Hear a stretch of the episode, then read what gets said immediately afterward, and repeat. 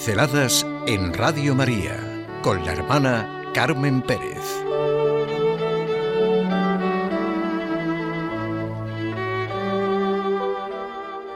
Se afirma algo enorme.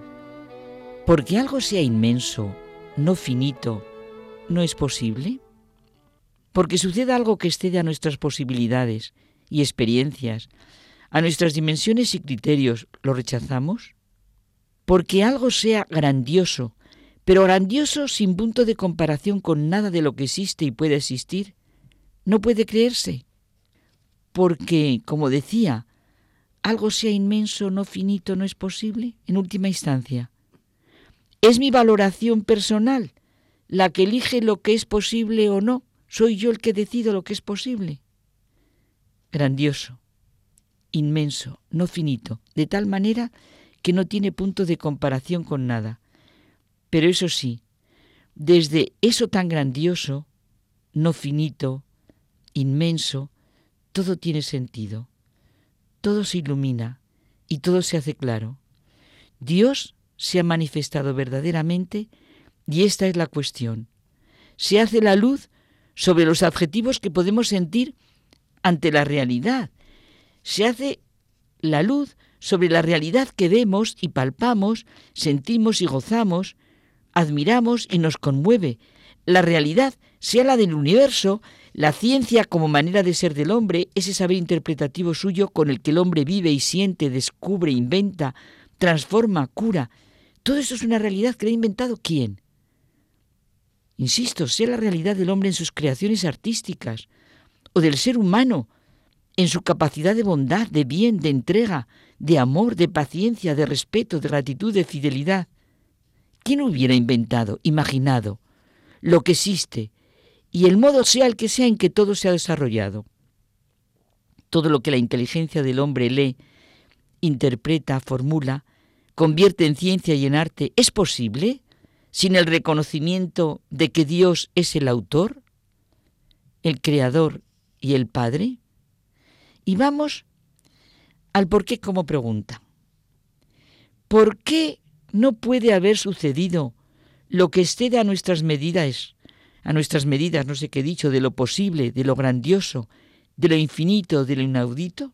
Y en concreto, me refiero no ya al hecho que hemos contemplado de que todo haya sido creado por Dios, sino al hecho de la resurrección de Jesús, que es presencia del Dios vivo. En Él Dios y el hombre, Dios y el mundo están en contacto.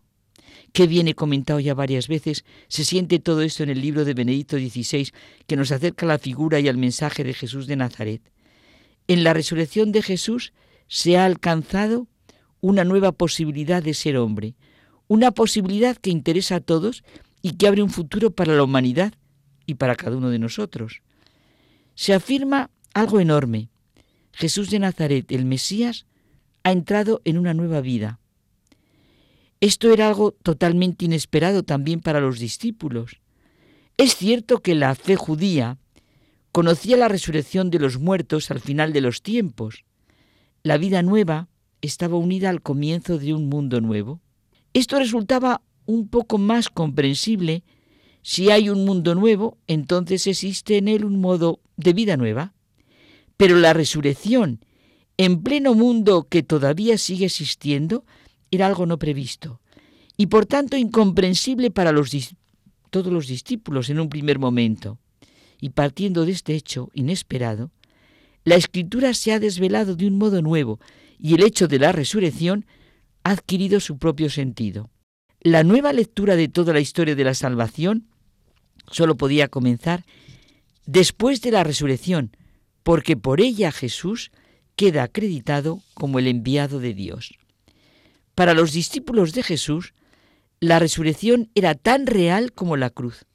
Después de sus titubeos y dudas, de sus negaciones y huidas, de sus temores y miedos, se rindieron simplemente ante la realidad. Ya no podían oponerse a ella. Él vivía, les había hablado, había permitido que le tocaran, aun cuando ya no pertenecía al mundo de lo normalmente tangible. Jesús era ya alguien que vivía desde Dios de un modo nuevo y para siempre. Él, sin pertenecer ya a nuestro mundo, estaba de manera real en su plena identidad. Su gran certeza fue que habían encontrado el fundamento de su relación con Jesús, y ciertamente se trataba de algo absolutamente sin igual, único, que iba más allá de los horizontes usuales de la experiencia. Los testimonios de la resurrección explican la peculiaridad del acontecimiento vivido. Hablan de algo que supera toda experiencia y que sin embargo está presente de manera absolutamente real. En los testimonios de la resurrección se habla de algo inmenso, no finito, inimaginable con medidas y valoraciones personales, pues muy ilustradas y científicas que se quieran mostrar.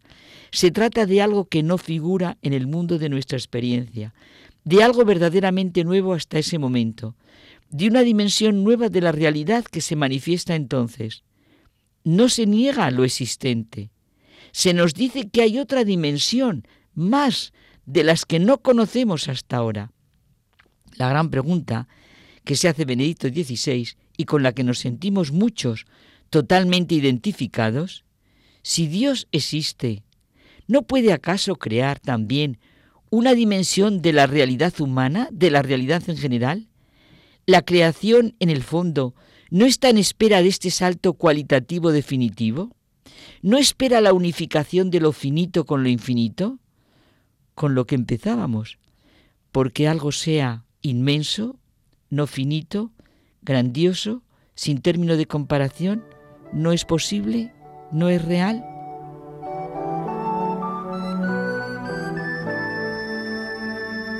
Pinceladas en Radio María con la hermana Carmen Pérez.